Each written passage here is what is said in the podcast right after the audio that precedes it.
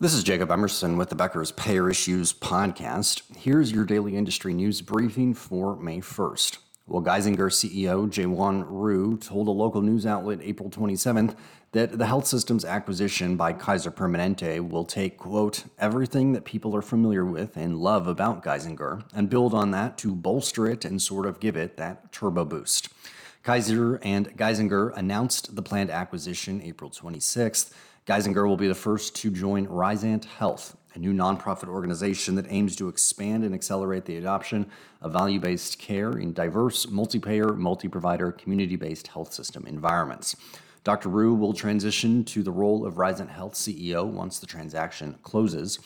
Dr. Ryu told the news outlet that joining Risant will result in doubling and tripling down and bolstering the programs that we have, but also bringing new capabilities, whether it's consumer insights or digitally enabled things, tools for providers, patients, and health plan members, along with data and analytics. Well, ChatGPT has made headlines across healthcare in recent months, and insurers are no exception to organizations that can use the tool to automate and streamline internal and external processes. In a Forbes article published April 25th, these were four major areas where payers can benefit from AI-powered automation. The first is in customer support, where member questions about plan policies, claim statuses, and billing can be answered in multiple languages. Within underwriting, data collection and analysis can be improved by looking for similar past cases. Underwriters can better identify risk patterns, and predictive modeling can help foresee risk better. Within claims processing, information on claims forms and documents can be extracted and categorized much faster than doing it manually. And finally, with fraud detection and when integrated with claims processing, ChatGPT can identify inconsistent patterns and language and then flag them for a human claims reviewer.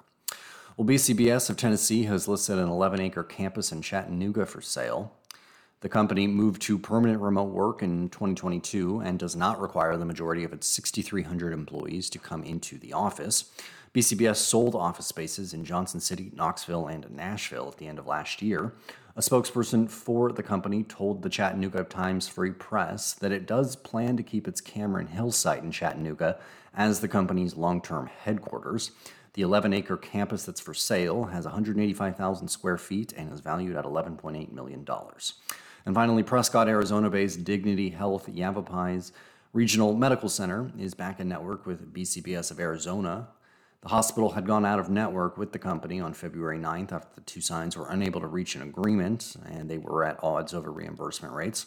The agreement is effective retroactively to April 1st, and all services from that date will be handled as in-network. If you'd like the latest payer and healthcare industry news delivered to your inbox every morning, subscribe to the Becker's Payer Issues e-newsletter on our website at beckerspayer.com.